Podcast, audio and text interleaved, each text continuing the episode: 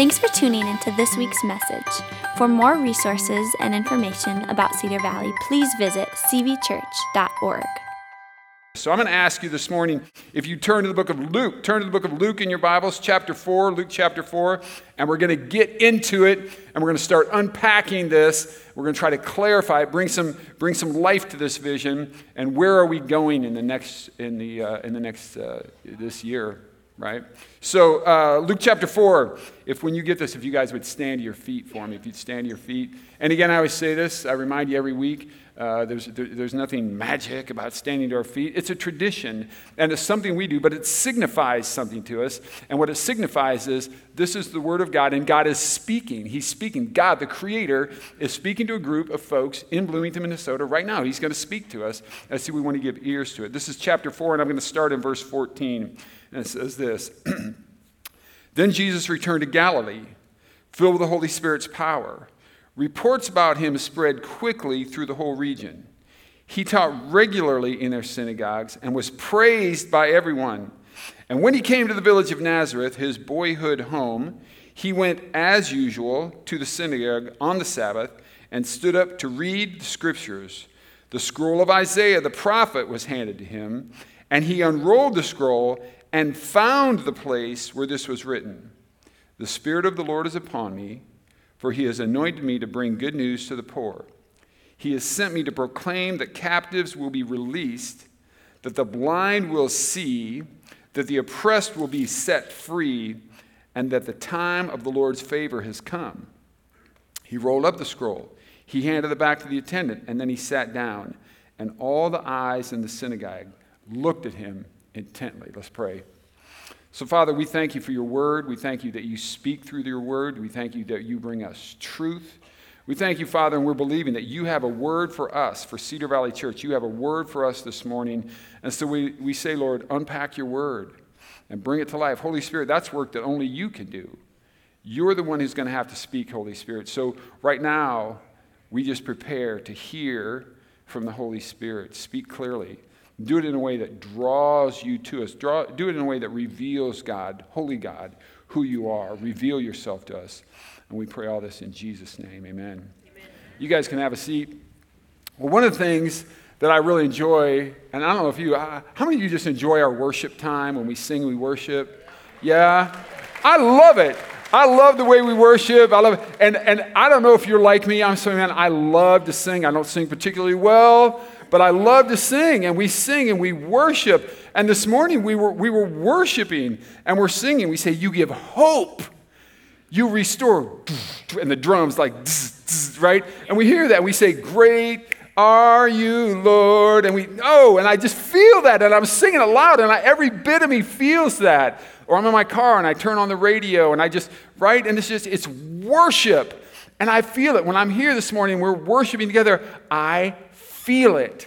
I feel it, and I feel God is speaking to me. And when we worship, so oftentimes that's what's happening. How many you know sometimes you don't feel it? You ain't feeling it. Man, follower of Jesus, surrendered my life to Jesus, committed my life to Jesus. Holy Spirit is living in me, and there's times when I don't feel it. I'm not feeling it. How many of you know that the devil doesn't want you to feel empowered like that? You, Okay? Like, are we all on the same page? How, how many people believe there's a God? Okay? How many believe that there are also uh, demons? That there's a devil? Okay. How many of you know that the devil does not want you to experience victory in your life? And so sometimes, man, sometimes I feel it. Sometimes I feel victorious. Sometimes I feel empowered. Sometimes I feel that. And sometimes I don't. And sometimes we can feel entangled and entrapped. Sometimes we feel discouraged and we feel defeated. That's what the enemy wants. That's what the enemy wants. He doesn't want you to experience it. How is it that we experience that? Right? That, that's what we're talking about today. Like, how is it that we experience the opposite of that? How is it that we, we experience like we're not defeated, we're not discouraged, we're not entangled and entrapped, and we're feeling like this? How is it that we don't feel that? And the real question that we're really asking this morning is this How do I experience real freedom? How do I experience freedom? And freedom is important, and here's why. Because freedom, when you experience freedom, that's when victory comes. Like, that's where you experience victory. That's where you have victory, is when you're is freedom, right? You have victory from all kinds of things. Maybe, maybe there's some kind of addiction that you have. Maybe it's an addiction to shopping. Maybe you're addicted to social media. Maybe you're addicted to TV. Maybe you're addicted to porn. Maybe you're addicted to drugs or alcohol. And there's freedom from that. There's freedom. That's victory. That's where victory happens. It's in that freedom. Right? That's where we experience the power of God working in our lives, the power of God working through our lives. That's where you experience that, is when you experience freedom. The question that we're asking this morning is how do I experience real freedom? That's what we're going to look at this morning. We'll unpack that. We'll look at look at the passage of scripture. Look in your Bible. Look at Luke chapter 4. Look at what he says here. It says, "Then Jesus returned to Galilee, filled with the Holy Spirit's power." Reports about him spread quickly through the whole region. Now, then is important contextually, then is important. Because earlier in Luke, Luke told you about Jesus came down to the Jordan River and he was baptized by John the Baptist. John the Baptist baptized Jesus. Jesus, note, everybody, Jesus submitted himself to baptism. Somebody? Nobody. Okay, listen, I'll say it again. Jesus submitted himself to baptism. And some of us, like, I'm just, I'm just trying to speak an encouraging word. I know I always feel like the guy who's yelling at everybody. I'm just trying to speak an encouraging word. Man, if you haven't been baptized as an adult, as a believer in Christ, where you make a conscious decision, we, have got another one coming up December 3rd. We just had one a couple weeks ago. It's exciting. It's exciting to see folks follow in believers' baptism, right? Like Jesus himself submitted himself to be baptized. And then he comes up out of the Jordan River, and it says, get a load of this, he was led by the Holy Spirit out into the wilderness to be tempted by the devil.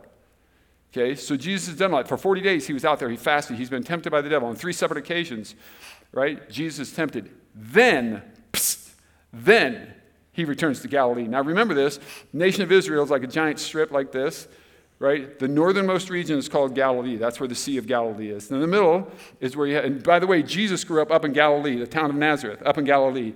And then you have Samaria. You don't go there because the Samaritan dogs are there. That's what they call them. Those were kind of their enemies, the Samaritans. And then the lowest region is called Judea.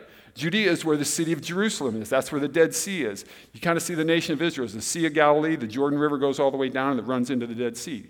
Now he's back up in Galilee. That's the region where Jesus grew up. It says he returned to Galilee, filled with the Holy Spirit's power. Reports about him spread quickly throughout the whole region. Remember Jesus? Remember Jesus? He's back. He's back. He's here. He grew up here. Do you remember Jesus? Remember that? And then he goes on and he says, he taught regularly in the synagogues and was praised by everyone. This was a habit. I don't know if you knew this. Jesus just, he's a guest lecturer all the time.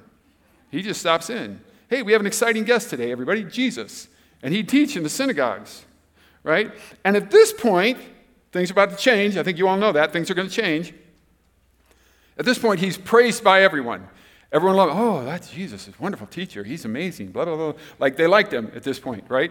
Then he goes on and he says, when he came to the village of Nazareth, hometown, village, Nazareth, hometown, his boyhood home, he went as usual to the synagogue on the Sabbath and stood up to read the scriptures. Now, I just want to make another little point here. Jesus himself his custom on the Sabbath was to go to the synagogue and worship. That's what he did. How much more do we need it? I need it. Like, I think we need that. That's our custom. That's our custom. Now, I know things are very different today. I know that. Because when I was a kid, mm-mm. I mean, first of all, nothing was open. How many of you remember that? Nothing was open on a Sunday. We couldn't go get milk on a Sunday. And even if you're a kid, and, and every once in a while we're like, oh, Mom, ugh, not good today, Mom, got to stay home. Meet the press? That's the only thing there's on TV. Like you're eight years old, there was no cable, nothing was going. We went to church. Let me just encourage you gather, worship together. That was Jesus' custom. As usual, he went to the synagogue on the Sabbath and he stands up to read the scriptures. Then Luke goes on and he tells us the scroll of Isaiah, the prophet, they didn't have a Bible, they didn't have it, right? The scroll is handed to him. Isaiah the prophet was handed to him. And he unrolls the scroll. So the scroll was not his choice, the scroll was handed to him. But it says he found the place where this was written. So just understand this what Jesus is about to read is intentional. I mean, Jesus knew the, the, the, prophet Isaiah. He knew that. He could have pointed anywhere he wanted to. No, no, no, no, no. I went to this place. This is Jesus is fixing to read something and tell them something. He says a scroll, and he found the place where this was written. Luke goes on, and he says, The Spirit, now remember, he's, he's intentional about this. He's in Isaiah. This is the, the prophet Isaiah speaking. And he says, The Spirit of the Lord is upon me, for he has anointed me to bring good news to the poor. Now, is Isaiah talking about himself? No, he's a prophet. Isaiah is writing about the Messiah who would come. Isaiah is telling us the, the prophet, the, the Messiah who's coming, is going to say, The Spirit of the Lord is upon me, the Messiah. For he has anointed me, the Messiah, to bring good news to the poor. Now, if you didn't know this, just know this. Right now, as you read this, you're in a time warp. You're right in the middle of a time warp because the prophet Isaiah wrote this almost 700 years prior to this, and now Jesus himself reads it. And then he, Luke goes on and he says this He has sent me, the Messiah, speaking from the prophet Isaiah he has sent me, the Messiah, to proclaim that captives will be released, that the blind will see, that the oppressed will be set free, that the time of the Lord's favor has come. This is all the Messiah who is speaking this through the prophet Isaiah. And then he says this He rolled up the scroll, he handed it back to the attendant, and he sits down.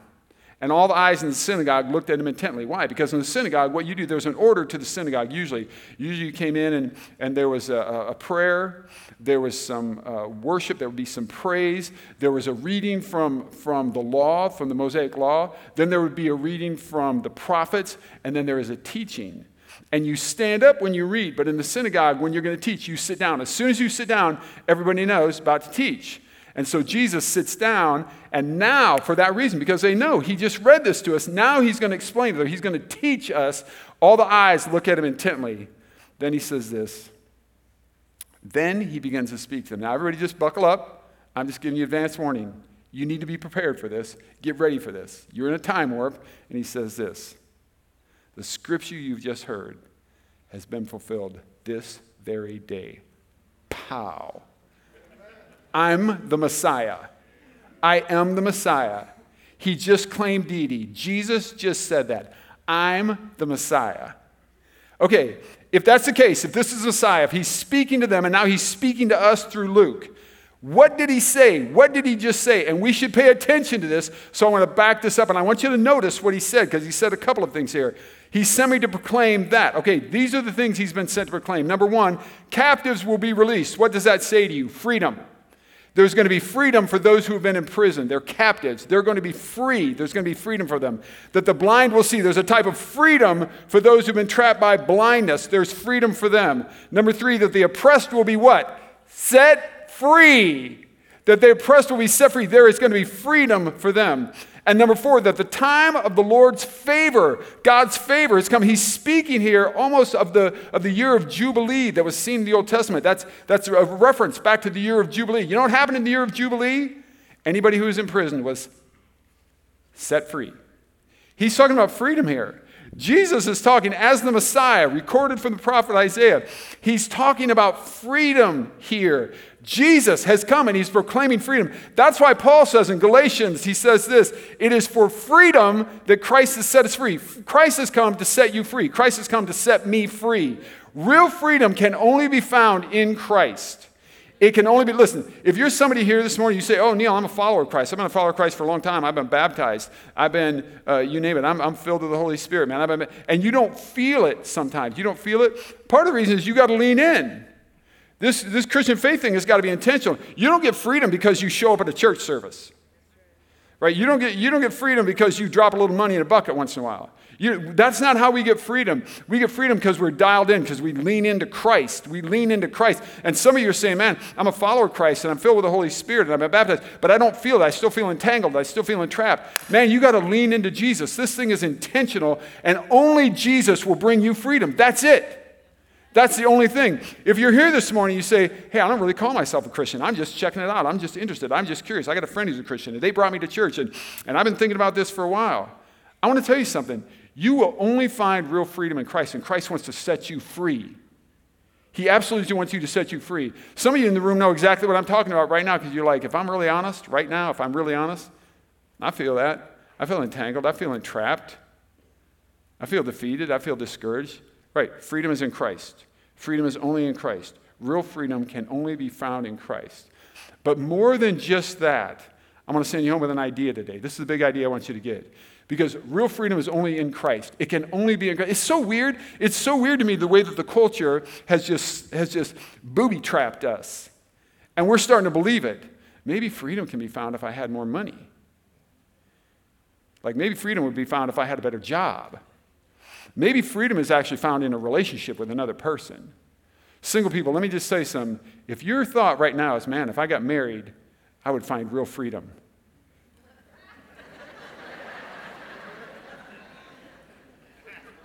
It's awesome. It ain't gonna bring you freedom. It ain't gonna bring you freedom. It just doesn't. It just doesn't. Man, maybe some of you think like you have all kinds of ideas about what could bring you freedom. Listen to me. Listen, everybody just listen for a minute.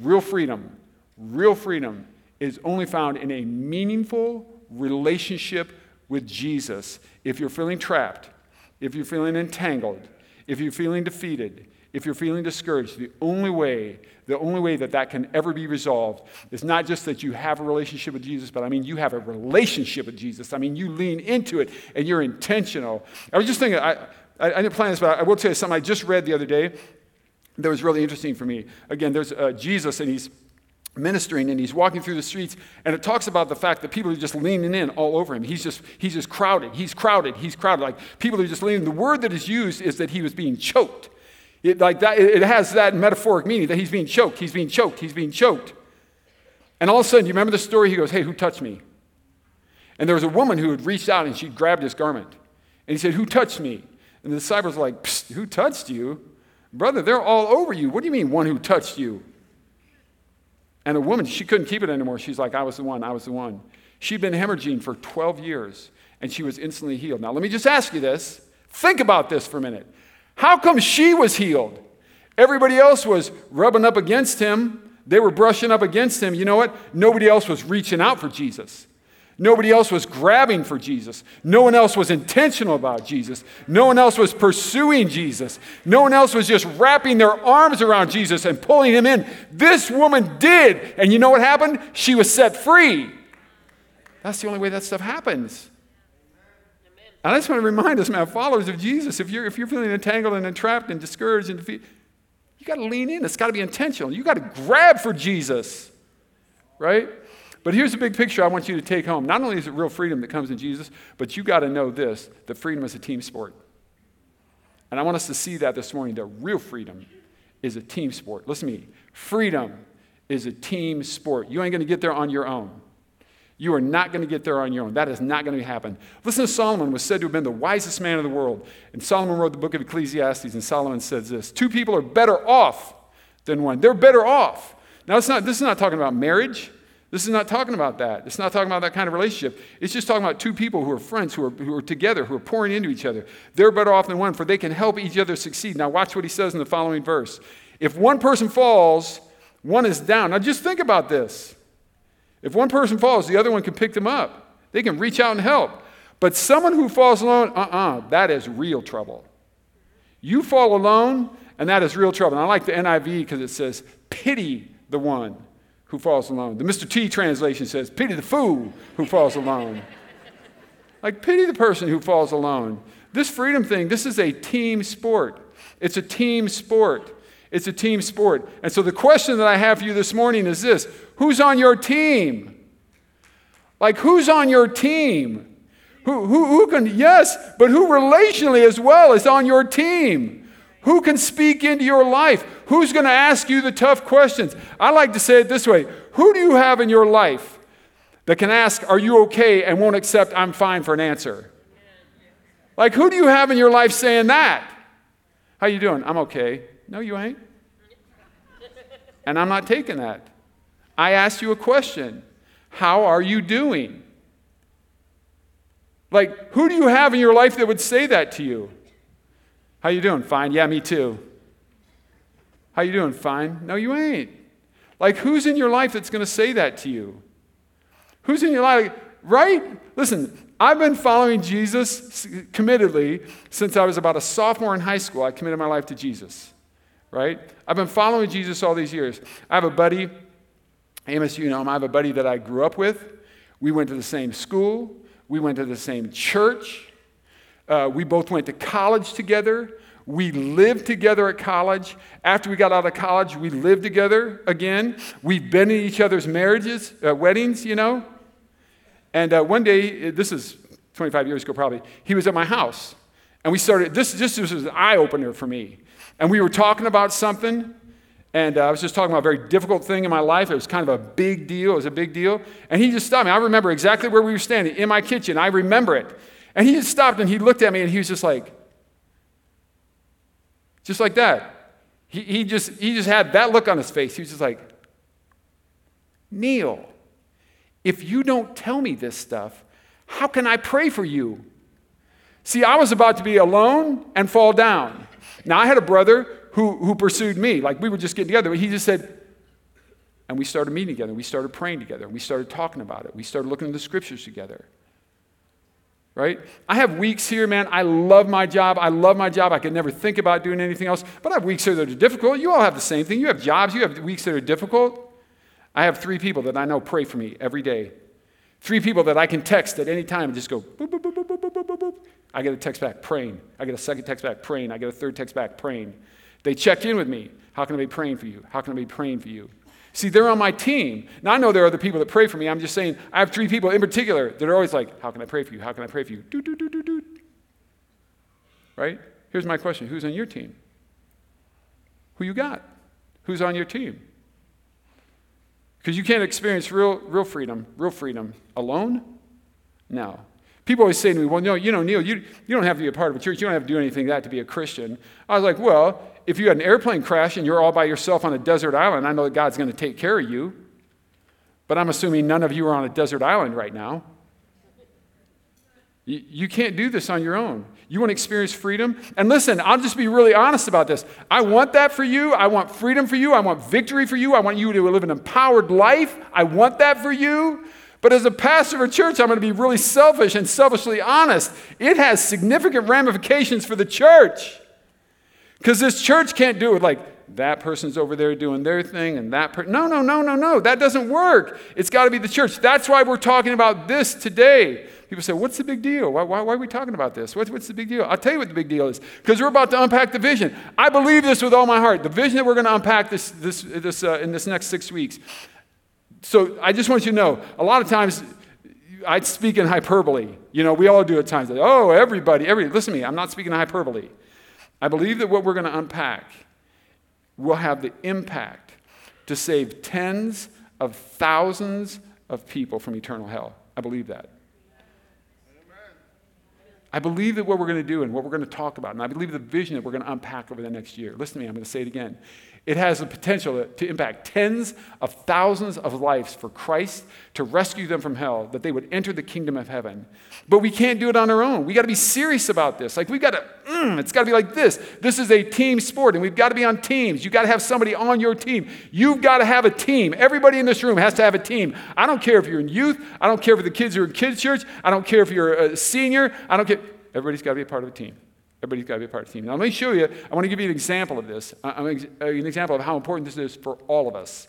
All of us. This is important to every single one of us. This is a passage, we know this, that Jesus came and he starts walking around, right, and he's picking up disciples, and everybody starts to follow Jesus. Hey, this is cool, this is cool, this is cool, this is awesome, this is awesome, this is awesome. Blam, he's on a cross. And now he, he, he, they bury him. They put him in a tomb. And he's there for three days. And all of a sudden, boom, Jesus rises from the dead. And he appears to the disciples again. And they're seeing him. And they're like, oh, this is awesome. This is awesome. This is awesome. This is so great. And Jesus is like, hey, by the way, I'm going to leave. They're like, what? Like he was here 40 days and now he's going to leave. They're like, what? You're going to leave? And Jesus says this to them. He says, but you're, you're going to receive power when the Holy Spirit comes upon you. Now, we're a Pentecostal church. If you knew, we're a Pentecostal church. We believe absolutely that the Holy Spirit is alive and working today, that He gives power, that the Spirit empowers us to do unbelievable things in the name of Jesus. Okay, we believe that. So we love to say this part of the verse you'll receive power when the Holy Spirit comes upon you. Right? But it, it doesn't end there. He goes on and he says, and You'll be my witnesses in Jerusalem, Judea, Samaria, and the ends of the earth. I think one of the important words here is and. Now, get a load of this. Get a load of how big the vision is here. Get a load of how big the mission is. You're going to be my witnesses in Jerusalem. Ooh, that's kind of. Jerusalem would have been about the size of Bloomington, a little smaller. just slightly smaller. That's a big vision. That's big. The mission here is big. You're going to be my witnesses in Jerusalem. You're Not done yet. And all of Judea. We said this.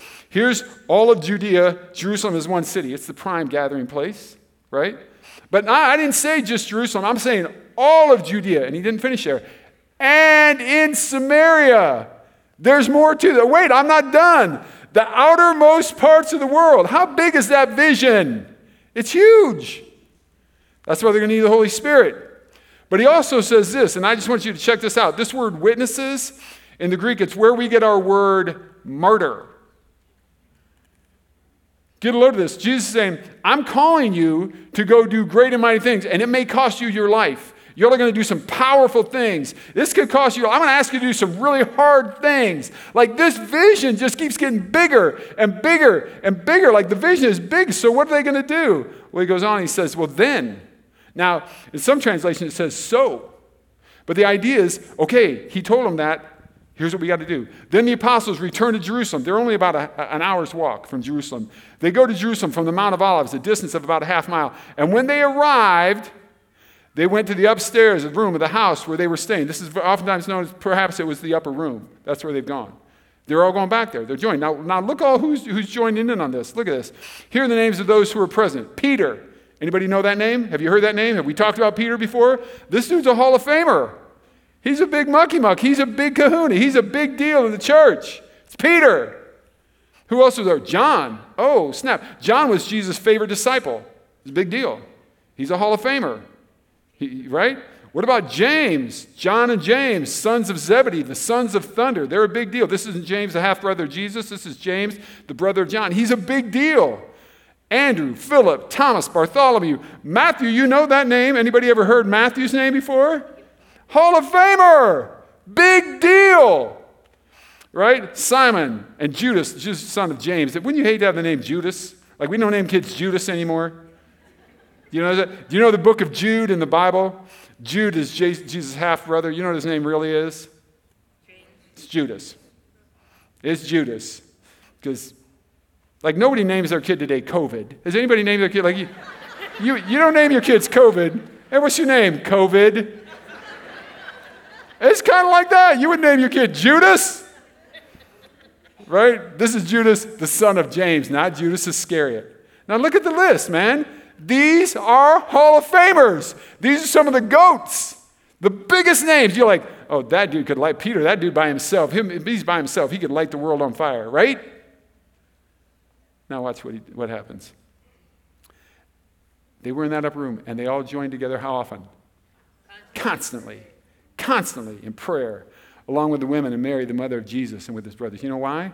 Because the mission and the vision were so big, they joined together constantly because they need each other, because freedom is a team sport. Because the kind of things that they were going to take on, they need to be in freedom. Why? Because freedom is where victory happens. Because freedom is where the power of the Spirit can move through us. And it's a team sport. Freedom is a team sport. Freedom is a team sport. You cannot do this thing on your own. And if you're doing it on your own, this church can't do what we're fixing to do in the next year. We can't do it. Because you're all trying to act alone, because I'm trying to do this on my own. And so we've already said this. We've already said, hey, freedom is a team sport. And I've already asked this question who's on your team? But I want you to catch a little bit of vision for this today because I want to look forward and I want you to imagine if we all got together, if we were all on teams, if we were all invested in each other's life. Because I want you to know this if we do that as a church, we're unstoppable. Listen to me. We're unstoppable. Listen to me. I'm not kidding around. I'm not speaking of hyperbole. We are unstoppable. Jesus said, I will build my church and the gates of hell will not prevail against it. Folks, we're unstoppable, but we're unstoppable in the church. We're not unstoppable when we're all just individuals. In the American, in the American culture, it's very in vogue to be like, oh, I pulled myself up by my bootstraps and I'm a cowboy and I'm alone. That's American culture. That's not biblical culture. That's not Jesus' model for us. Right? Even the writer of Hebrews said this Let us not neglect our meeting together as some people do, but encourage one another, especially now the day of his return is drawing near. Now, we talked a couple weeks ago about the two wings. We talked about the two wings, if you remember that. There's this wing where we sit in rows, and the other wing is where you meet in circles. A lot of folks meet in rows, and are never really a part of a team. Right? I would say this a lot of folks meet in circles, but sometimes our circles can just be too casual. And we're just getting together so we can share food. I'm saying, I'm talking about investing in each other's life. No, no, no. I'm asking you, how are you doing? Uh uh-uh. uh No, I'm asking you, how are you doing? How can I pray for you? Psst. If you don't tell me that, how can I pray for you? Like, that's the real church. And when we do that, we're unstoppable. And the reason that we're bringing it up is because what we're going to take on in the next year is such a big deal. It's going to take all of us. Let me, can I give you guys one, one last example? You know that, that uh, nights, uh, that there used to be real TV nights. How, do you, how many you remember that?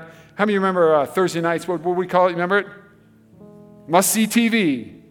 Must see TV, NBC, Thursday nights. Remember that? It was like Cheers, and have been Cosby, and I don't know if it was Seinfeld yet. It was, but that was must. Before there were Thursday nights, there was Sunday night. Sunday night football. There was no Sunday night football. You remember it because number one, Sunday nights was Disney. It was Disney. But here's the other thing, and my pictures are bad, so I'll apologize. Here's the other thing that was Sunday night. How many remember this? Mutual of Omaha's. Come on, somebody. Wild Kingdom, yes. Mutual of Omaha's, Wild Kingdom. And this dude's name was Marlin Perkins. And Marlin Perkins was a dude that was always in house. He's always got, he's always got sport coat on, he's always got a tie on. You know, this was Sunday nights before Disney. And he kind of had this voice like this, and tonight we're going to be, that was kind of Marlin Perkins. But the other dude that was on the show was a guy named Jim Fowler. And Jim Fowler was the guy who was always out in the field. He was always out in the field. He was on, how many, he'd be on the Tonight Show with Johnny Carson. He'd bring some crazy animal, and the animal would go to the bathroom or to do something crazy, and, and it was just hilarious.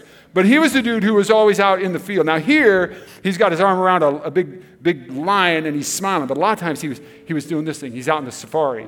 And Marlin Perkins is in safety and he's back in the office and he's like, Jim, what don't we. P.S. If you haven't seen the show, I just nailed the impersonation. He's like, Jim, what do we have tonight? And remember this? Jim would be out there and he'd be out in the safari and he's like, well, Marlin, uh, we have a pack of wildebeest that are over here. And these wildebeest, you know, you know wildebeest are? They're like cows. They have longer hair. They're like skinny cows, basically. And they kind of have horns. And it's like, we have these wildebeest. And, and they, the wildebeest will get in a pack of like a thousand. And every time they want to go somewhere, they all just go. This is what wildebeest do, you know? It's like, Marlin, we have this uh, pack of wildebeest, and they're, they're walking out, the, and they're all together, together. And he's like, but if you look really carefully, uh, Marlin, look over here. And he'd point to some area in the tall grass, and he's like, we have a couple lions that are hanging out. And the lions are just like, they're just like, you know how they are? They're just doing like this.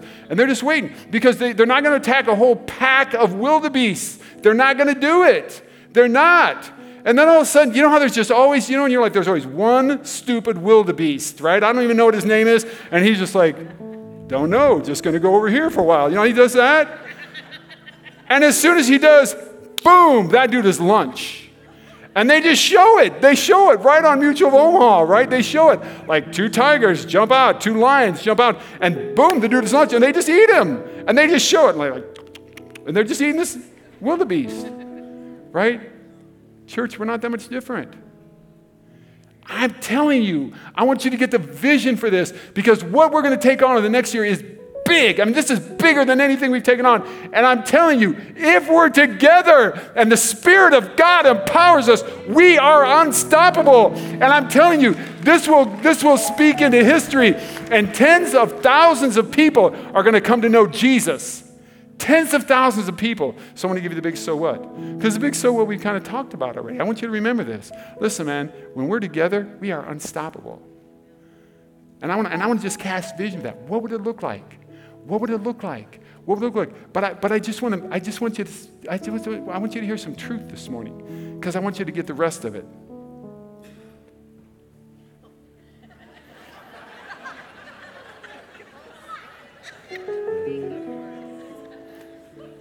Right? Man, you, you and I, we're lunchable. Listen, listen what Peter says. Beware of your adversary, the who? The devil, who roars, who, who, who prowls around like a roaring lion looking for someone to devour. Folks, alone, we're every one of us, we're lunchable. we're lunchable. No, together we are an unstoppable force. You go, Neal, why wait? So listen, so here's what we're doing. The reason that we're the reason I'm just hammering this home today, and the reason I want you to see this is because in two weeks, in two weeks, we're going to start a, a whole series uh, for life groups. It'll start a series for life groups. It'll go along with the messages every Sunday. Our team has put together an amazing study guide. It'll have lessons, it'll have discussions for your life group, it'll have devotions for every day. Think about that. If we're all studying together, if we're all studying together, if we're all reading and praying together, man, church, it's going to get us ready. So I'm just asking if you're not in a life group, it's time. It's time. It's time. There's a table in the back. You can always go onto the website. You can ask any of us, right? We'll help you. We'll help you. We'll steer you in the right direction. But it's time. It's time. Like, here's the other thing. I'm just going to say this, right? Let's just say you're newer to this church and you say, well, I don't know anybody at this church, or maybe my friend invited me. Hey, do you know two people at this church? Do you know two people? Okay, look, even technically, if you don't sign up as a life group, could you just get together with somebody? Everybody's going to get a discussion guide. Everybody in the church, you're going to be handed out this guide. Right? Would you get together? Would you meet with somebody? Would you do that regularly? Life groups, what we're asking is I know some of you have got some studies going and they're awesome, and I'm all for that. 100% I'm all for that. But we're asking all life groups to just, would you do this? Would you just, would you just stop it for five weeks? It doesn't start next week, it'll start the week after that. You'll all have the book already. You'll all have the book. And you just stop it for five weeks? You just go through that together? Can we all be discussing the same thing? Can we all be praying about the same thing? Can we all be getting our hearts ready? Can we all be, can we all be just taking steps through the vision, what it's going to take? It's bigger than anything we've taken on. It's going to be a really big deal. We're all going to be a part of it. We're all going to be a part of it. And together, we're unstoppable. We're unstoppable. Let's pray. Father, thank you for this morning. God, we just thank you for uh, what you have for us as a church. I thank you for what you've put on my heart. I thank you, Father, for this church. I thank you just for the confidence that you give, God, for the courage that you give. Father, I thank you for the impact and for the changed lives that are going to happen here at Cedar Valley Church. I thank you for the changed lives in this community. And even then, God, as it just continues to radiate out to the outermost parts of the world, I'm grateful for that, Lord. Grateful for that. Thank you, God, for what you're going to do. We're already thanking you. I'm thanking for you for the way that you're going to raise up leaders. I'm thanking for the way that you're even putting us in groups right now. I would pray for those, Father, this morning who don't, who don't have a group. They're not part of a group. And I'm praying that you would move them, not to just hear the word, to to be doers of the word, God, that they would be moved, that they would either join an existing group. Maybe they would decide, hey, I'm going to start a group. I'm going to lead a group. Hey, I'm at least going to get together with some friends, and we're at least going to talk through this and pray through this for these next five weeks when we begin this. Lord, I'm so excited. I'm grateful for what you're doing. So, God, we say this. It's not about building a greater Cedar Valley church. It's not. It has nothing to do with building a greater Cedar Valley church. It has to do with expanding your kingdom. It has to do with making disciples. I'm grateful for the people that you're already putting us in touch with who are, who are helping with us to cast vision and, and, and to clarify. Thank you for that, Lord. So move us, move us, move your people. Change our hearts. Change our hearts, God. Expand your kingdom. Expand your kingdom. Thank you that we get to be a part of it. We're grateful. Thank you, Lord. Thank you.